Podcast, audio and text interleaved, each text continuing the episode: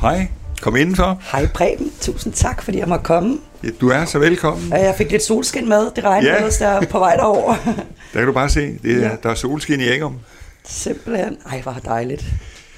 Her bor du. Ja, og det er jeg meget glad for. Det er sådan blevet mit rum. Nu lægger jeg jo lige mærke til med det samme, når jeg kommer ind, et, et meget fint billede, hvor der står ingen lidenskab uden lidelse. Ja, det har jeg fået af en læge, som øh, jeg har gået lidt sammen med. Det er et af, af, af sådan et ud, udtryk, jeg ofte bruger, øh, fordi øh, de fleste mennesker vil gerne have lidenskab, men de vil ikke have lidelse med. Nej. og, øh, og det er jo det samme som, vi vil forfærdeligt gerne have opstandelse, men vi vil ikke have død. Nej. Men døden er jo altså forudsætning for opstandelse, så vi bliver nødt til at have begge sider med.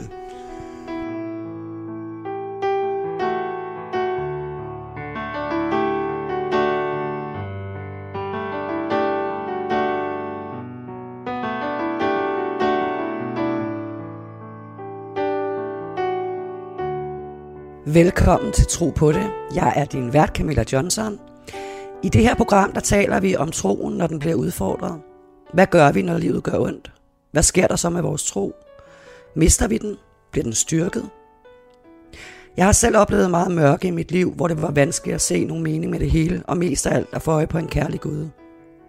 I dag skal jeg tale med en meget spændende mand, som blandt andet mener, at det er sundt at skælde ud på Gud.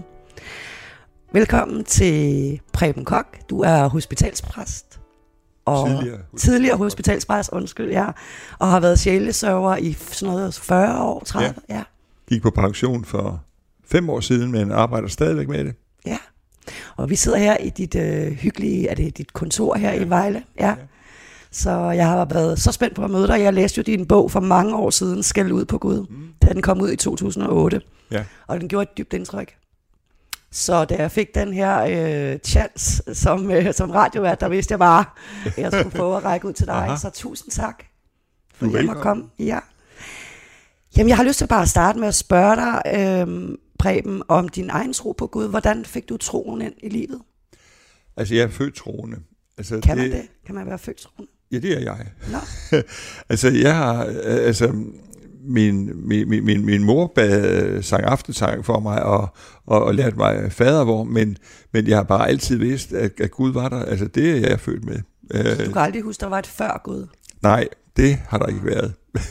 det, altså, men, øh, men, men det skyldes også nok den måde, jeg, jeg er skruet sammen på, fordi, øh, fordi jeg, jeg, jeg, har, jeg har en, en ja, altså, altså, jeg er ikke intellektuelt klog, og følelser er ikke min stærkeste side, men, øh, men instinkt, altså det der, det, der sådan ligger i det mystiske, øh, det der ligger i, i paradoxerne, det er alligevel landevejen for mig. Wow, interessant. Så dine forældre var ikke sådan dybt troende, at du sagde, at din mor bad aftenbøn med dig? Nej, altså vi havde et mejeriudsæt, så vi gik jo aldrig i kirke. Uh, vi solgte jo mælk om, om søndagen i stedet for. Og, men, uh, men, men uh, nej, det har, jeg har, jeg har, jeg har, det kommer vi jo nok ind på, jeg har ganske kort øjeblik tvivlet på Gud og taget et opgør. Men, uh, men ellers så uh, har Gud været en, jeg har fulgtes med og kunne tale med og kunne forholde mig til og, og kunne uh, ja, også netop tale til og tale med uh, hele mit liv. Så du hører også Gud tale tilbage til dig? Ja da. Det er en dialog. Ja da. Har er du det jo. været der fra starten? Ja da. Altså, det altså, når man, øh, altså, men, men man skal jo være ærlig i det, altså, ej, nu, jamen, sådan er det for mig. Øh, og, øhm, og, og, og det er, jo, det er jo også det, jeg arbejder med, øh, med mennesker i, i alvorlige situationer, at, at når man i de alvorligste situationer øh, taler med Gud og kommer ind til, til, til det helt ærlige, så er der altså rigtig, rigtig mange af os, der også hører et svar, som overrasker os, men som regel er, jeg, jeg tror aldrig, jeg har oplevet, at det ikke var opbyggeligt på en eller anden måde, men det er et overraskende svar. Kan du huske første gang, du kom ind i et kirkerum? Jamen, det kan jeg sagtens, fordi der var jeg gammel. Nej, jeg, jeg, jeg, jeg er døbt, men, øh, men, øh, men øh, jeg, jeg, jeg blev FDF'er som, øh, som, som 8-9-årig, og, og, og det var første gang, jeg var i kirke, det var der. Men jeg kom også til at synge i Lukas Kirkes drengekor i Aarhus, og der var jeg jo så også i et kirkerum, men, øh, men øh, ja, altså, det kan jeg godt huske første gang, jeg gjorde. Og du vælger jo så også at blive hospitalspræst. Ja. Og hvad, hvad kom det valg af? Jamen altså, det, altså nu er det der med at vælge at blive hospitalspræst, det, det er ikke rigtigt, for jeg har ikke valgt noget som helst i mit liv, for hvis jeg havde det, så var det ikke blevet så godt, som, som det er blevet. Øh, jeg er egentlig historiker af, af uddannelse, jeg var kendt med i historie og kristendomskundskab, og havde, og havde egentlig troet, at jeg skulle arbejde med at lave museer, fordi formidling har altid interesseret mig, og og, øhm, og jeg synes, øh, da jeg begyndte at læse historie i 67, at det var nogle kedelige museer, vi havde. Det var sådan studiesamlinger, så jeg havde nogle idéer om, at øh, man skulle lave udstillinger på en anden måde, og jeg havde faktisk også skrevet en stil om det i skolen. Og, men så i 69, da jeg havde taget min første del som historiker, der åbnede Nationalmuseet deres afdeling i Brede. Og der var alle mine idéer realiseret, plus nogle flere. Så tænkte jeg, jamen, så er der ingen fremtid der. Og så har jeg altid interesseret mig for, for, for tro, og, øhm, og, og så øh, kastede jeg mig lidt over, over det også, men jeg, jeg fortsatte historiestudier og gjorde det færdigt. Men øh, så blev jeg syg i 70 og, og igen i 73. Jeg har ikke haft kræft, jeg har haft nogle andre mærkelige sygdomme. Og, og, og der gik det så op for mig, at, øh, at jeg ikke har nogen stor hukommelse og ikke kunne blive historielærer, og det der med museerne var lukket, så, øh, så tænkte jeg på at blive præst, og det blev jeg så. Og det var altså fra 75 øh, ind til øh, 86, øh, hvor øh, der var jeg hjælpepræst i nabosovn. Men da det blev så stort, at det, de skulle have en ekstra præst der, så havde jeg pludselig ikke øh, noget at lave til en del af min øh, ansættelse. Og så spurgte biskoppen, hvad vil du lave? Og jeg kunne, hvis jeg havde sagt, at jeg ville være cyklistpræst, så var jeg blevet det. Eller kampistpræst, så var jeg blevet det. Jeg sagde, at jeg ville være sygehuspræst. Jamen, det, så var det. og, og, så, og hvor kom den? Det var, fordi du selv havde oplevet både Det var fordi jeg selv, og, ja, ja, ja, ja, lige præcis. Ja. Øh, og, og, og jeg havde, havde oplevet på min egen krop, hvor relevant det var i de der alvorlige situationer at, at have en, en dialog med Gud. Så du brugte selv en hospitalspræst, da du var? Nej, for de fandtes jo ikke. De fandtes ikke? Nå, de fandtes slet ikke dengang? Jo, der, der, der var et 5-6 stykker øh, rundt omkring i landet, men de fleste var på i København og så på de kirkelige hospitaler. Øh, ellers så, så var det ikke. Nej. Så hvornår, kan vi snakke lidt om, når du, da du oplever den her tros, jeg ved ikke, om man kan kalde det en troskrise, men da du bliver syg der, hvor ja. du, ja. du går ind i, et mørke på en eller ja. måde. Ja, altså, altså det, der er der, øh, altså det, det er om, omkring 1970, jeg er sådan et par 20 år, øh, der, øh, der, min, min far var død af lungekræft, øh, øh, øh i, i 63, og, og det, nu er vi kommet til 70, så, og, og, det, og det, og jeg, jeg, jeg begynder at hoste blod op, og, og, og, og har de samme symptomer, som, som han har, og, og, og, eller som han var død af, og, og, og det, der, altså der, der sker et eller andet der, hvor, hvor, hvor, hvor, hvor, jeg, hvor, jeg, hvor det pludselig kommer til at stå så tindrende klart for mig, at Gud passer ikke på sine mennesker. Øh, og, og så tænker jeg, hvad skal jeg med en Gud, der ikke passer på sine mennesker? Øh, og så er mit sind sådan, at, at det vil jeg simpelthen ikke være med til. Så jeg siger til Gud, er det sådan, du behandler mennesker, så er vi to færdige.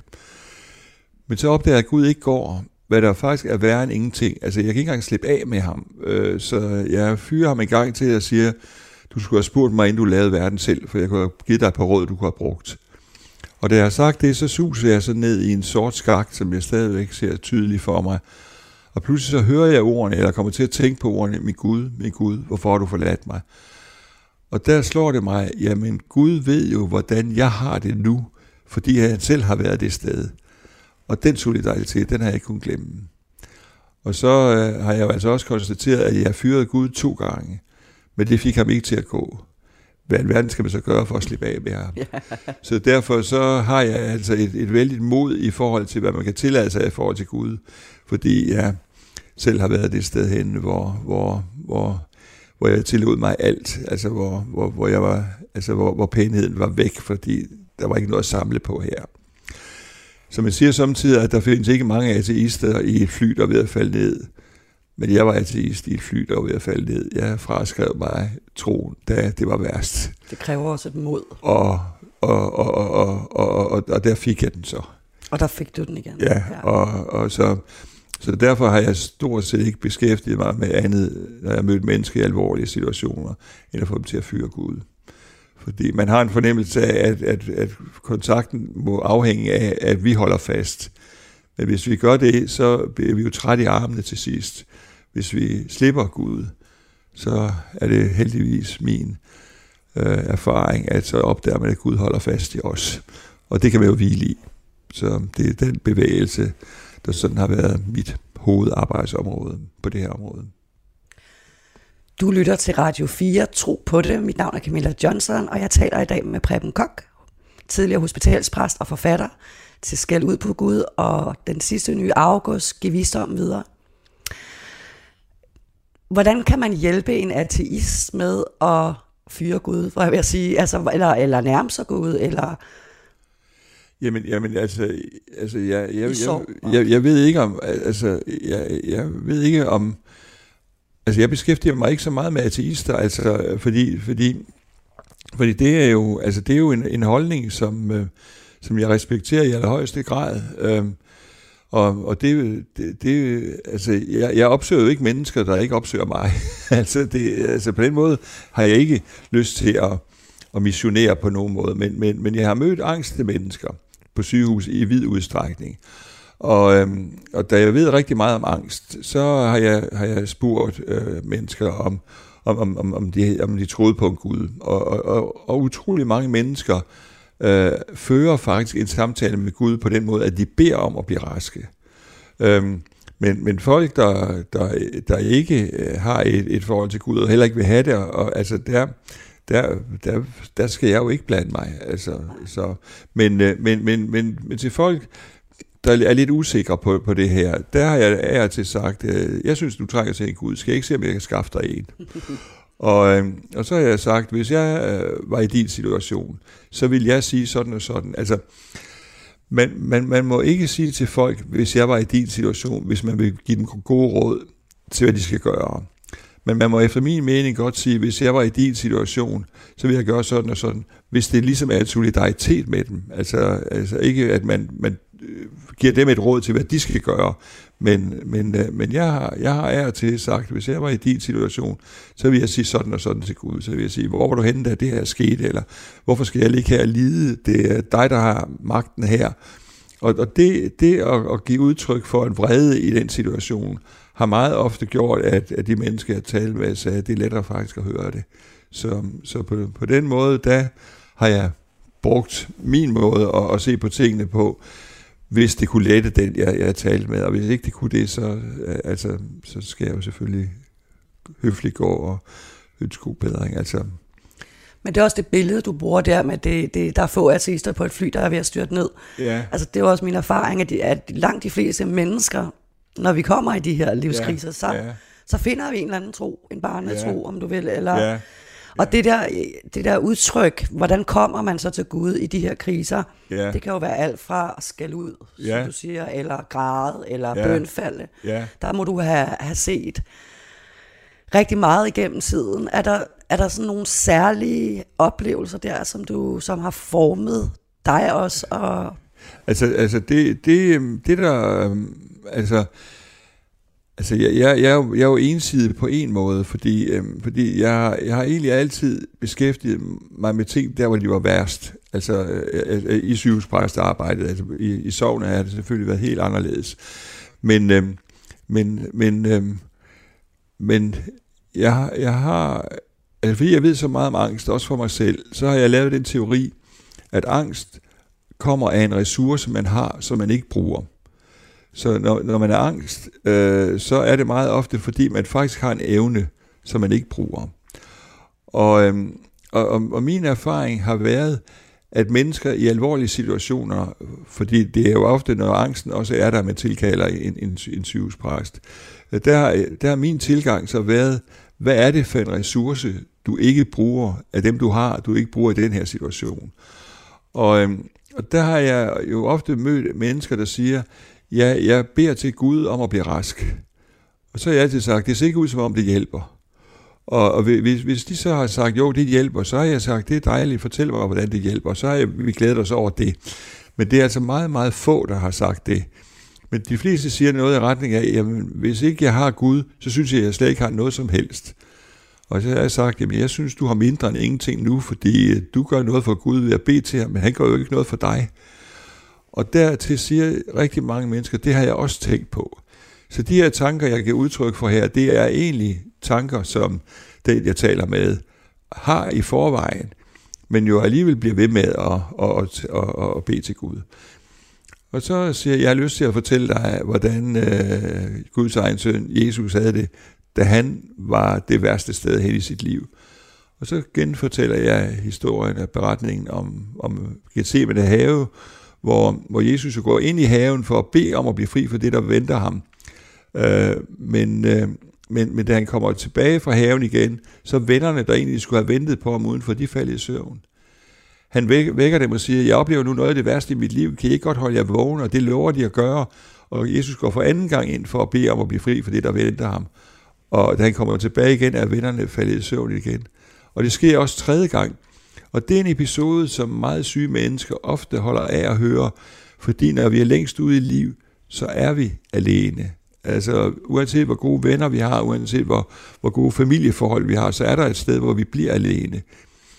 De fleste mennesker tror, at det er, fordi deres forhold ikke er, er særlig gode. Det at høre, det nok er et livsvilkår, gør det ligesom til noget, der så er til at, at, at leve med på en anden måde.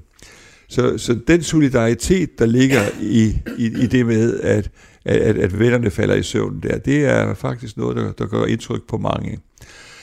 Øh, Jesus bad om at blive fri for det, der ventede ham, og da han, øh, og da han hænger på korset lang fredag, så opdager han jo, at han ikke blev fri for det. Og så er det, han råber i mine ører med al den vrede, der kan være i ham, min Gud, min Gud, hvorfor har du forladt mig? Og det vil altså sige, at Guds egen søn i den situation skælder ud på Gud og siger, hvor du henter det her sker? Og, øh, og da han har sagt det, så, øh, så øh, kommer det næste, hvor han kan sige, far, i dine hænder befaler jeg min ånd. Så ud af den konflikt og konfrontation, der kommer der ofte, der kommer der i den her historie en nærhed. Og det er jo præcis det, der er min øh, erfaring fra mit eget liv, at da jeg tog det der opgør med Gud, så viste det sig, at der var en Gud, der faktisk var der. Og det er så det, jeg har prøvet at, at få bragt videre til andre mennesker i den situation. Og, og, og det er jo så altså også sket i, i en lang række tilfælde, at, at jeg spurgte, hvad har du egentlig lyst til at sige til Gud her? Og så øh, fået, fået fat i den protest, man, eller den klagesang, man egentlig har lyst til at synge. Og så prøvede at gøre den så ærlig som muligt. Og der er det så min erfaring, at, at, at hvis det er ærligt nok, og at det er alvorligt nok, øh, så kommer der altså forbløffende ofte en respons i den situation, som gør, at man ikke får en forklaring på, hvorfor tingene er sket, men man oplever, man oplever den der værd. Altså der er faktisk en at sige det til.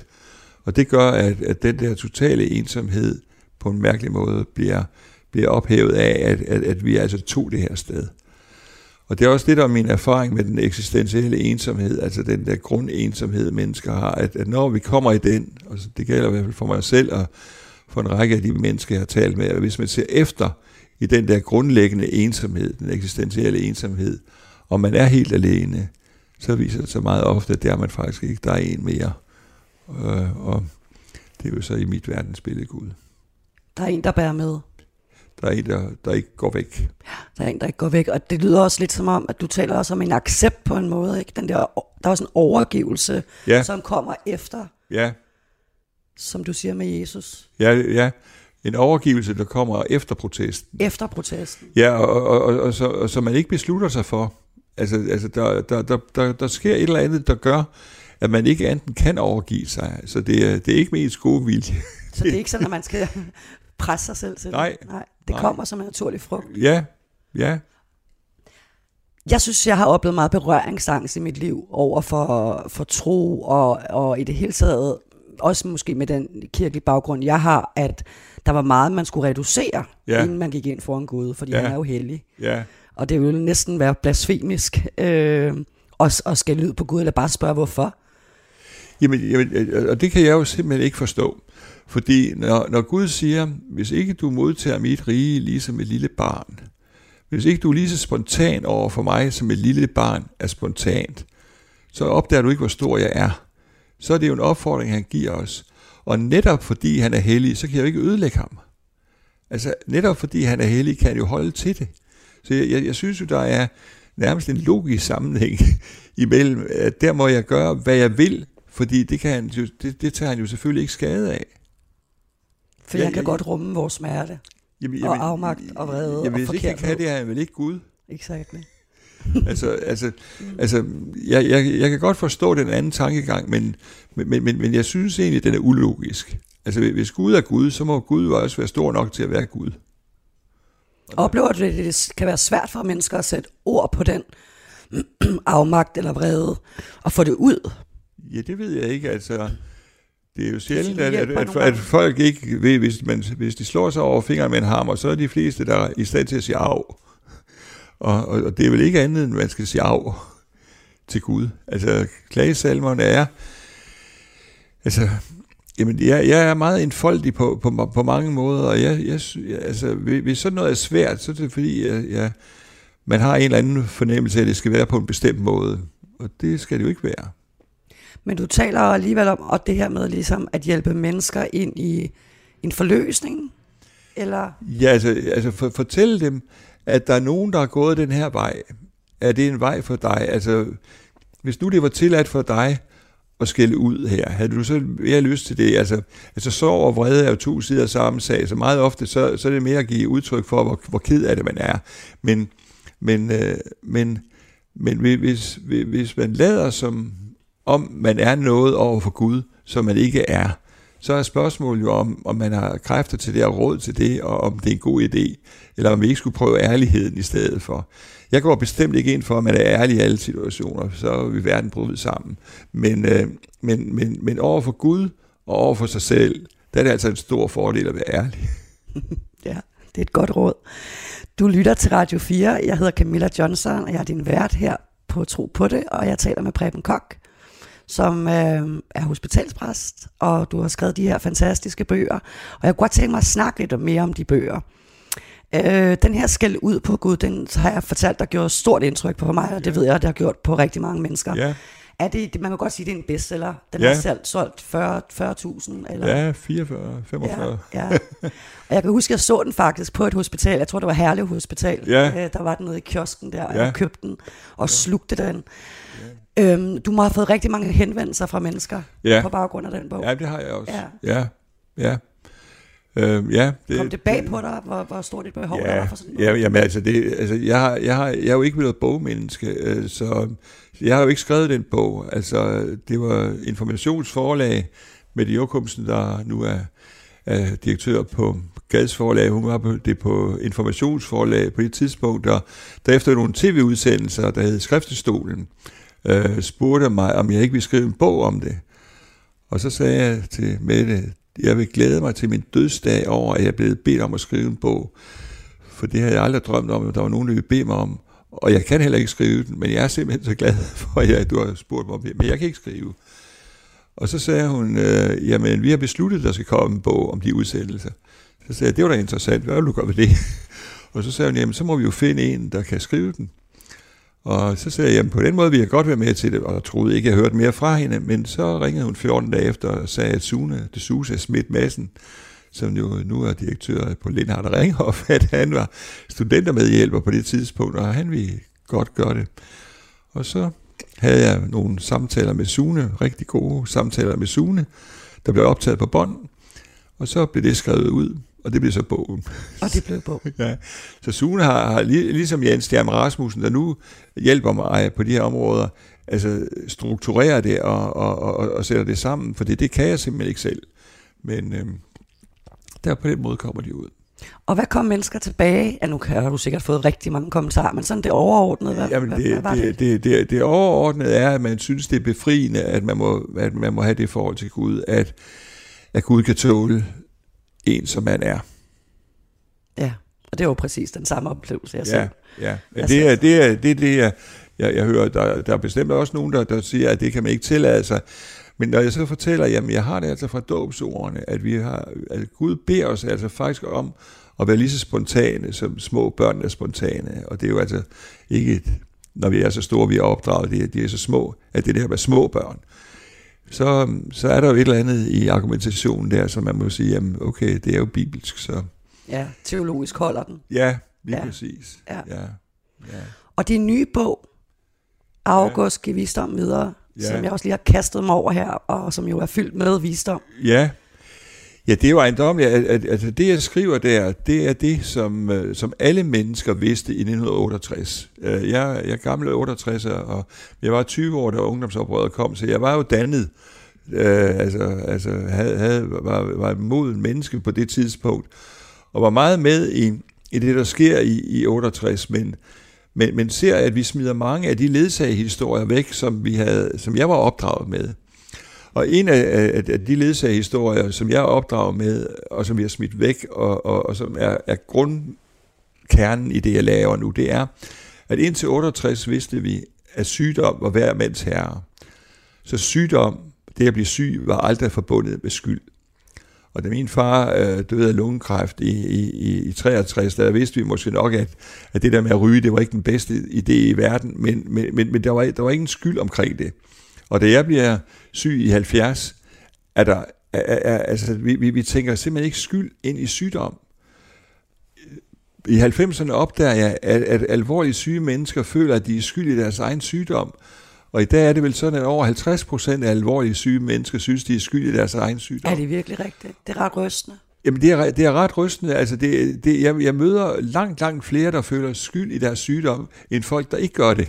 Altså på grund af, at de skulle have haft en livsstil, at de ja, skulle have forebygget? Ja, eller? ja okay. og gjort, gjort noget andet. Ja. Og, og der, der, hvor det især er, er, er slående for mig, det er, at, øh, at hvis man aborterede ufrivilligt før øh, 68, så var det en sorg, men det var meget, meget sjældent, det var forbundet med, med, med skyld. Men i dag, der føler op imod 100 procent, langt over 90 procent af unge kvinder, der aborterer ufrivilligt, de føler skyld i deres abort. Og det er deres egen skyld. Ja, og, og, og, og det er jo simpelthen fordi, vi ikke har en realistisk opfattelse af, hvor meget magt vi har over liv. Og det er jo altså fordi, vi har gjort os til Gud i vores eget liv.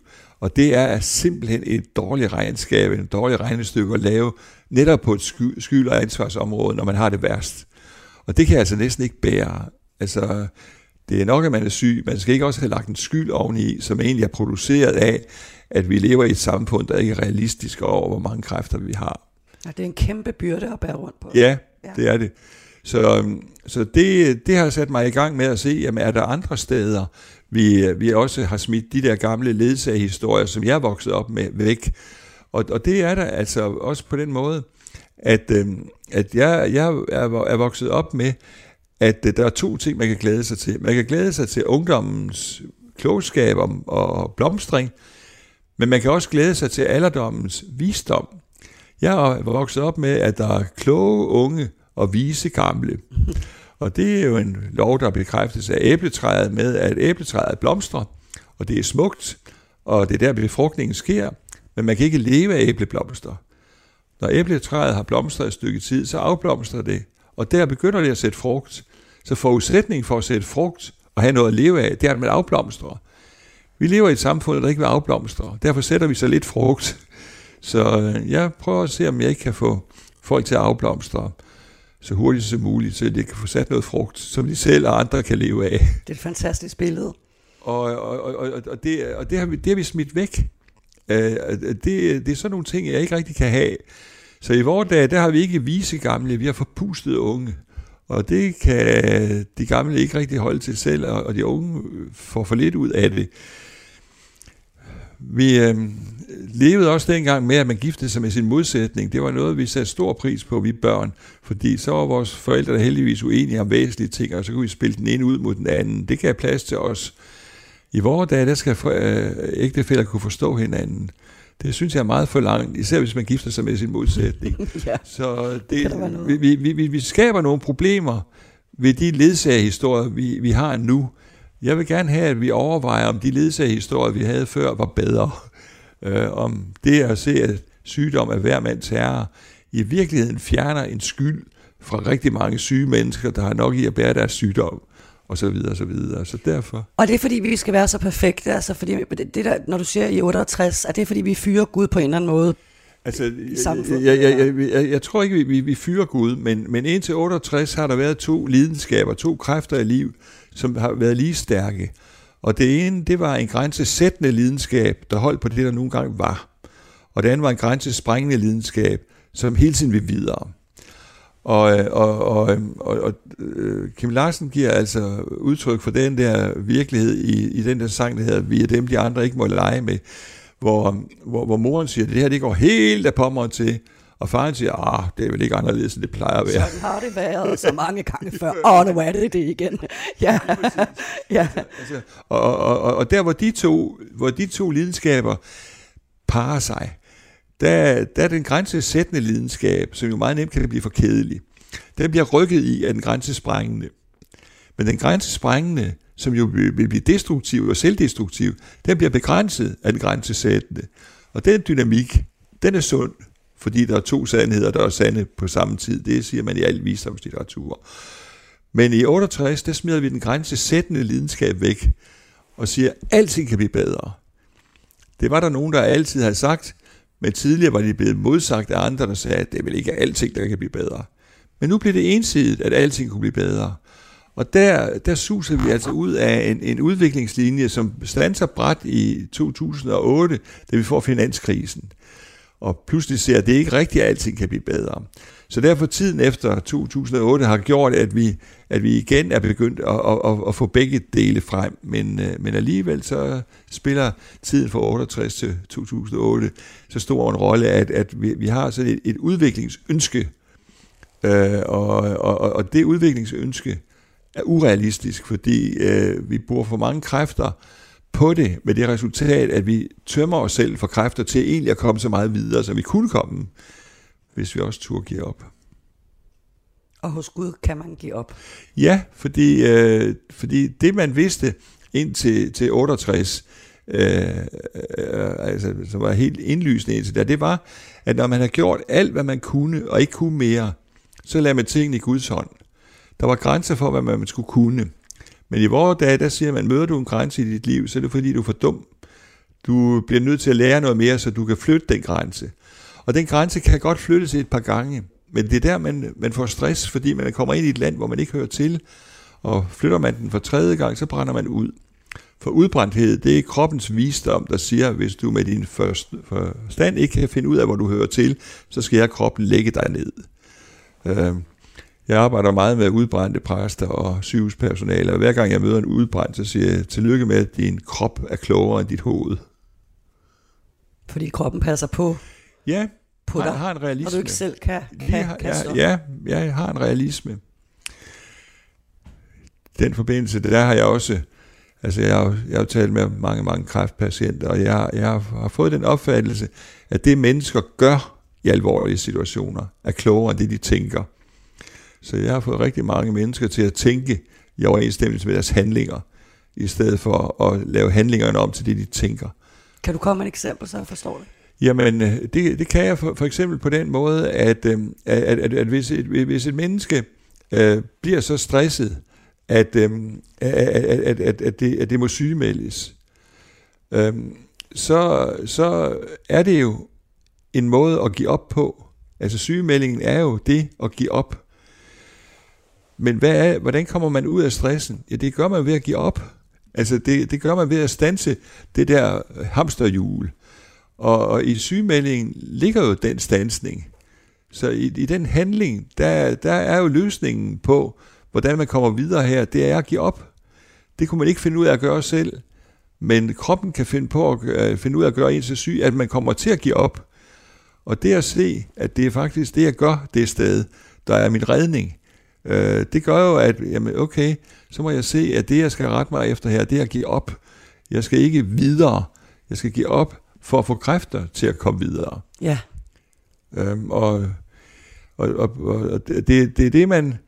Altså, altså det er det, man... man, man, man men, men altså også ser for, for eksempel altså mange mennesker, der, der, der er meget syge og, og bliver meget, meget trætte øh, i den situation.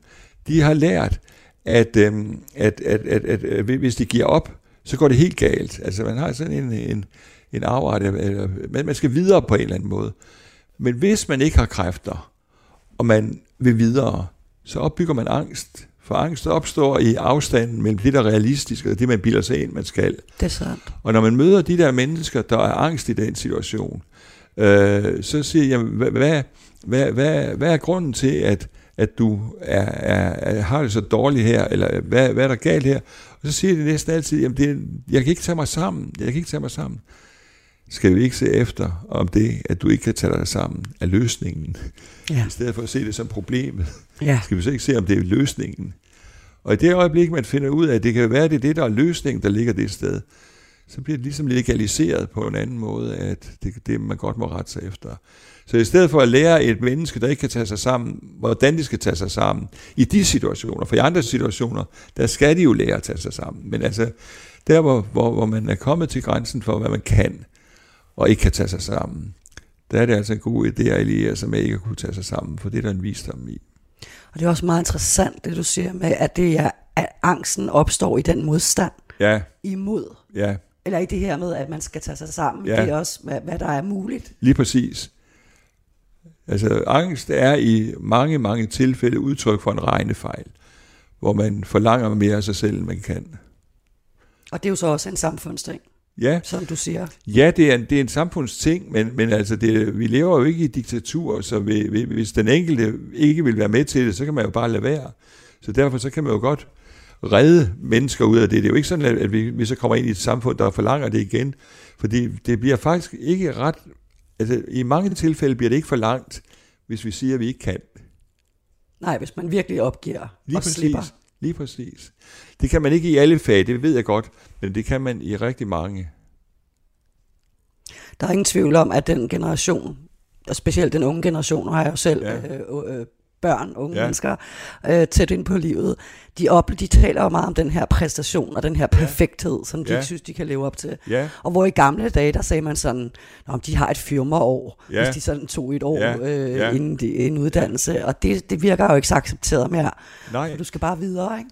Jo, jo, og derfor så, altså, jeg har jo lært mine børnebørn, øh, jeg har lært dem fader, hvor Øh, og, og så har jeg lært dem bagnæsen fra benzintanken. Det er min yndlings gamle danske film. Jeg elsker den. det kan jeg godt forstå. Ja, bagnæsten skulle ikke sidde og trænge til en bajer. og, øh, og hvad hedder det? Bagnæsten fra benzintanken er jo en moderne udgave af Klods Hans. Ja, hvordan og, det? Og Klods Hans øh, handler jo om, at der er tre brødre, Per, Paul og Hans. Og Per og Paul, de har stillinger, de, øh, de er dygtige, men da de møder prinsessen, så kan de bare sige bage, eller bare bare. Så de får hende ikke. Men Klodshans, der ikke kan noget som helst af noget som helst, og derfor samler det op, han møder på sin vej, døde kraver og flækkede træsko og mudder. Han siger, da han møder hende, værsgo her, det er det til dig. Tak, siger hun, dig tager jeg. Så vi har en historie, der fortæller, at uddannelse og de, der har stillinger, de skal nok blive til noget, men de får ikke fat i det dybe i livet. Det dybe i livet får man fat i ved at samle de ting op, man møder på sin vej, og være fuldstændig jordnær. Det er naturmedicin mod 12-tals elever og angst. Den er god. Så derfor så sang vi også i gamle dage, på det jævne, på det jævne, ikke i det himmelblå. Der har livet sat dig stævne. Der skal du din prøve stå. Og derfra skal du bygge op til stjernerne en bro. Øh, men øh, i vores dage, der vil vi ikke have det grundlag med. Vi skal starte med stjernerne, og det gør, at vi holder fanen så højt, at vi ikke kan nå jorden. Og det er, der er det altså spændende og nok at, at se, om de gamle ledsagerhistorier spiller en, en rolle, og derfor har jeg lært mine børnebørn, at hvis de kan deres fader, hvor kender bagnæsen fra benzintanken, så er de godt kørende. Og hvordan passer bagnæsen i benzintanken ind der, ud over den er det er og... bare, der, er, der er et slot, hvor der ikke er et ordentligt liv, og så er der en benzintank, hvor man får øh, olie på fingrene. Og da livet fra benzintanken kommer op til slottet, så bliver der liv begge steder. Sådan har jeg aldrig tænkt på den før. Ja. Så du har lært dine børnebørn, du siger også fader hvor? Ja. Så de har, de har dine børnebørn et forhold til tro og Gud? Det, ja, det ved jeg ikke, det, det har de måske nok, men altså, da, da jeg skulle, øhm, altså, jeg, jeg, jeg, jeg fandt ud af, at jeg ville lære dem fadervor, og så, øhm, og så, øh, så, når de så spurgte, hvorfor skal vi det, så sagde jeg, fordi det giver og BR point. For jeg har lært tidligt i mit liv, at hvis jeg skal have venner, så er jeg nødt til at købe dem. Og derfor så øh, købte jeg også mine børnebørn til det, så når de havde lært en sætning eller to, så gik vi til og BR, så fik de point for det. Og det gjorde så for et par år siden, da på det tidspunkt 9 år i Sune, han kom øh, herover til jul, så var en dollar kommet inden for døren, så foldede han hænderne, fordi det, det kunne man have fundet noget ud af. Bestikkelse for at bede. ja, jo, men, øh, men, men, øh, men altså, jeg, jeg ved ikke, hvad, hvad, hvad jeg skal argumentere med, men jeg ønsker, at mine børnebørn skal vide, at de ikke er Gud i deres eget liv. Og jeg ønsker, at de skal vide, at hvis øh, de kommer i nød på en eller anden måde, så er der et sted, de må henvende sig. Så altså, altså det at, at få den tankegang ind, at man ikke er Gud i sit eget liv, det er det, der er så uendelig vigtigt for mig. Og så på det religiøse område, der har man jo så fader, og på det psykologiske område, der har man Klaus Hans og bagnæsten fra benzintanken. Det vil jeg godt snakke noget mere om, det her med at være Gud i eget liv. Fordi det er, altså det, det er vi vel alle sammen på et, altså på et eller andet plan. Kan du følge mig? Nej, heldigvis nej. ikke. nej, heldigvis ikke, nej. Men, men jeg mener, det her med at overgive alt til Gud, mm. og sig selv til Gud, det er jo en livslang proces, er det ikke det? Nej, det er der nogen, der er født med det. Nå ja, det er rigtigt, du er født med det. ja. ja. Jeg synes, det er lidt en proces. Jamen det kan jeg godt forstå, at det er, og det kan jeg også godt høre, at det er for dig. Mm. Men jeg tror faktisk, at halvdelen af os har meget, meget nemt ved det og den anden halvdel har meget svært ved det, for jeg tror, det er den grænsesættende lidenskab, der har nemt ved at overgive sig, og den grænsesprængende har meget svært ved at overgive sig. Så, så, så fra naturens hånd, der tror jeg altså faktisk, at, at, at, at, øh, halvdelen af os kan det godt. Vi har bare talt det ned, og derfor så er der ikke så mange, der bruger den vej, men der skal ikke krattes ret meget i overfladen, før mennesker godt kan gøre det. Og det er, det er jo det, jeg oplever igen og igen. At det ligger dybt i os som en, en, en handlemåde, vi fortrænger, indtil vi finder ud af, at det faktisk er den, der er brug for. Det oplever du i mødet med mennesker, når ja, de er derude den? lige præcis. Og oplever du så ligesom, at, at, at man starter med at have noget forsvar på, det kan jeg ikke? Altså, Eller sådan, altså, jeg, jeg, jeg, altså jeg, jeg, jeg, jeg tror, at grænsesprængende mennesker, og det er ofte kvinder, har svært ved det end grænsesættende mennesker, som ofte er mænd. Altså det, det kan ikke kønsopdeles på den måde, det kan det ikke, men, men der er alligevel set med mine øjne en, en, en, en større gruppe kvinder, der er grænsesprængende end, end, end mænd.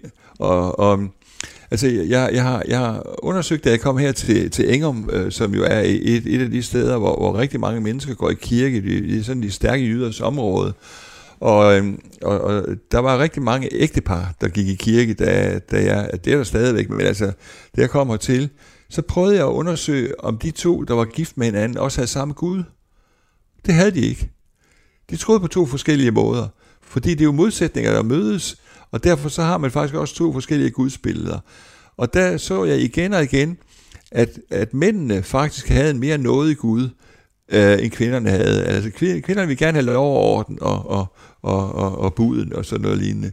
Hvorimod mændene var, havde sådan øh, en anden tilgang til det. Og, og, og det tror jeg altså, at der er en eller anden, at det her er jo ikke videnskab på nogen måde, men, men, men jeg møder igen og igen, at hvis to mennesker i en familie er troende, så er de ikke troende på samme måde, fordi det giver sig også udslag af det. Og derfor så tror jeg, at, at din øh, besværlighed omkring det her, tilhører halvdelen af befolkningen. Jeg tror, den anden halvdel af befolkningen dybest set ikke har den.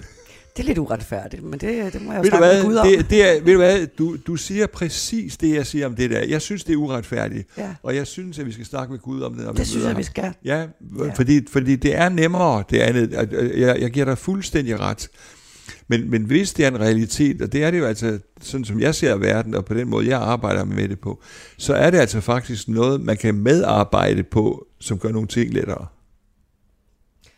Det er interessant, du siger, at kvinder på en eller anden måde har mere brug for at skulle...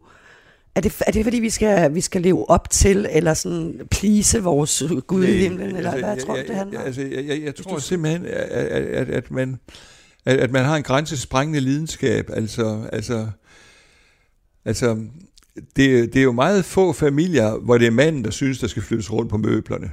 Det er sandt. det er ofte kvinden, der synes, at det, det, det skal laves om på. Så, så, så, så det der med at kunne være tilfreds med det, der er, øhm, det, det er ikke altid ligeligt fordelt i familier. Nej. og og det, det, det, det er sådan nogle lavpraktiske ting, jeg, jeg, jeg ser efter.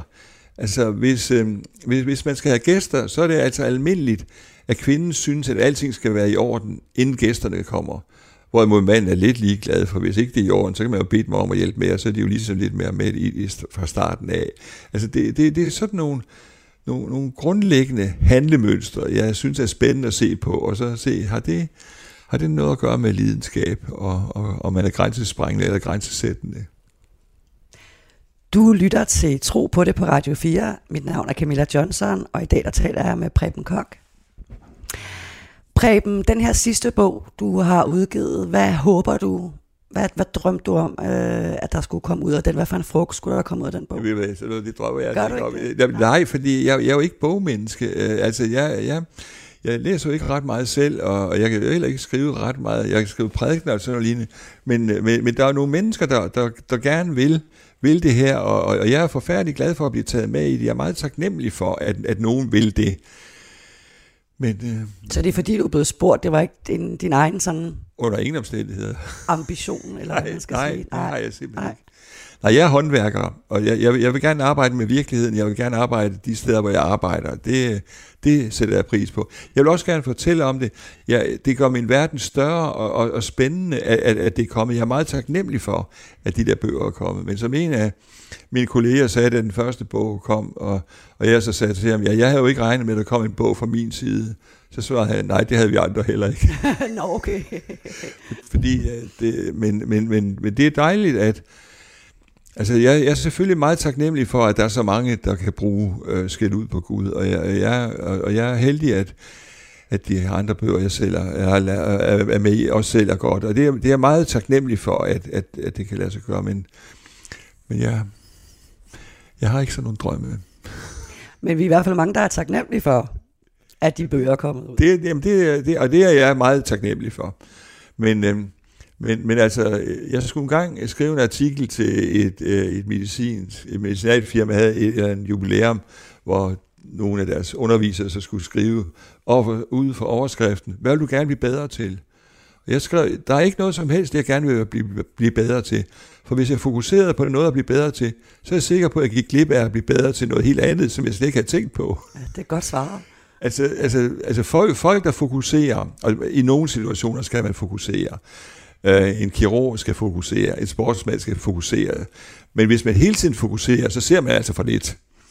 Og netop omkring tro, der synes jeg altså, det er meget ejendomligt, at, øh, at øh, der, altså, da, da, da vi kommer frem til påskemorgen, og kvinderne skal ud af den der grav, de skal ud til, hvad, hvad er det, vi kalder den grav? Øh, i Jesu grav, eller? Ja, men øh, det, vi, vi kalder den sådan noget bestemt. Øh, Og jeg, jeg bliver jeg i tvivl. den tomme grav. Nå, den tomme grav, ja, selvfølgelig. Kender du ja. ikke godt det, at de Jo. kommer ud til en tomme grav? Jo, det er rigtigt. Ja. Hvad er det, de finder ude i den tomme grav? Der sidder en engel, ikke? Ja, er det ikke lidt blæret at kalde den tom, når der sidder Jo, jo det kan du sige. Ja, ja, ja, altså det, det, det, synes jeg er vanvittigt. Og man kommer ud til en, en grav, hvor der sidder en engel, der fortæller, hvad der er sket, og hvor man skal gå hen. Og så siger man, at graven er tom. Det synes det jeg ikke, man kan være bekendt. Ej, det er lidt det, det er det, lidt det er en nedvurdering af en engel. Ja, det er nedvurdering af en engel. Men, men, men det er jo fokuseringen. Jesus er der ikke. Og så kalder vi den tom. Men, øh, men, men, men jeg, jeg, jeg, jeg synes, så ser man altså for lidt. Hvis ikke man, Ja, det må jeg give dig ret i. Jeg tror nok, at vi ville have kaldt det noget andet, hvis vi havde set en engel. altså, og, og, og, og det er det, jeg mener med fokuseringen. Altså, at, at, at i det, vi fokuserer, så kommer vi altså til at se for lidt. Så begrænser vi i virkeligheden. Ja, Ja. Øh, og der vil jeg hellere lade være med at fokusere. Og så er jeg uendelig glad for, at der er andre, der fokuserer. Men altså, det er jo også derfor, vi skal samarbejde med de forskellige ting, vi kan. Men jeg er en af dem, der, der ikke fokuserer. Du er ikke fokuserende, og det er jo skønt. Det er sjældent, man hører det i disse tider. Ja, Her til sidst, øh, der er sådan en, en særlig øh, øh, stykke i din bog, hvor du beskriver en, en meget smertefuld oplevelse, hvor du, øh, jeg tror det er en bisættelse eller en begravelse, der har været en frygtelig ulykke, og du står med nogle mennesker og skal, som jo er, er frustreret og bitre, Ja, og hvor ja. er du hen, Gud? ja. Ved du, hvad jeg, hvad jeg fisker efter? Ja, jeg tror nok, at det ikke, er det ikke en, en, en andagt, jeg holder nede ved fjorden? Jo, Lige ja, præcis. Har du ikke ja. lyst til at fortælle om den situation? Jamen altså, altså, altså, altså når, når, når jeg er i katastrofeområderne, øh, øh, katastrofedelene, så, så er der to ting fra Bibelen, der, der spiller en stor rolle for mig. Og det er, at, at Bibelen har klagesalmerne, der siger, hvor var du henne Gud, da det her skete? Og samtidig så siger, øh, får vi også at vide i, i slutningen af Matteus evangeliet, at, at Gud siger, og se jer med jer alle dage ind til verdens ende. Så det der med, at Gud er med os alle dage ind til verdens ende, det betyder jo, at vi har lov til at gøre, hvad vi vil i forhold til Gud. Og når vi oplever de der katastrofer, så vil jeg meget, meget gerne give ord til den del af os, der siger, hvor var du henne, da det her skete? Vi kan overhovedet ikke bruge dig, når, du, når det er sådan her, du er. Og, og altså have barnets spontanitet som ærlighed i de der alvorlige situationer, det kan jeg ikke ret godt lade være med. Og, og du ender faktisk, at du beder sådan ud over havet. Ja. Til du sætter ord på vreden. Ja. Du sætter ord. Ja. Ja, ja, ja, altså i de her situationer, der, øh, fordi jeg, har jo desværre oplevet det nogle gange, og det er jo det, er jo det samme, jeg gør hver gang. Jeg råber, eller altså alt efter omstændigheden, siger, Gud, hvor var du henne, da det her skete? Vi føler os fuldstændig svigtet, når det er sådan her, du behandler os. Du kan jo se, hvordan vi står her, og vi aner ikke, hvad vi skal gøre, og du har svigtet os. Og så når jeg har sagt det, så siger jeg, og Gud, vi siger dig tak for, at du har fortalt os, at vi må være spontane, som børn er over for dig, og du er alle dage ind til verdens ende. Og fordi du siger det, så tør vi sige, hvor var du henne, da det her skete? Wow. Jeg synes, billedet af min Gud blev lige lidt større der. Fantastisk at tale med dig, Preben.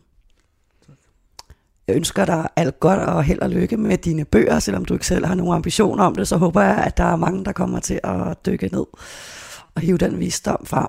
Så det har i hvert fald været en stor fornøjelse at tale med dig. Ja, Og tak, fordi jeg måtte komme her til Vejle. Det var tak. Tak.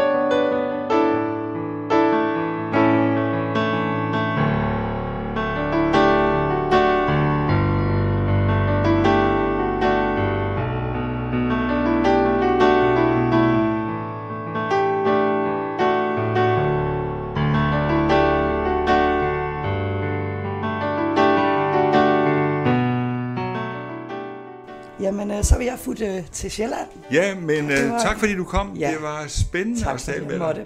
Ja, Meget spændende menneske. tak. I lige måde. Pas på dig selv.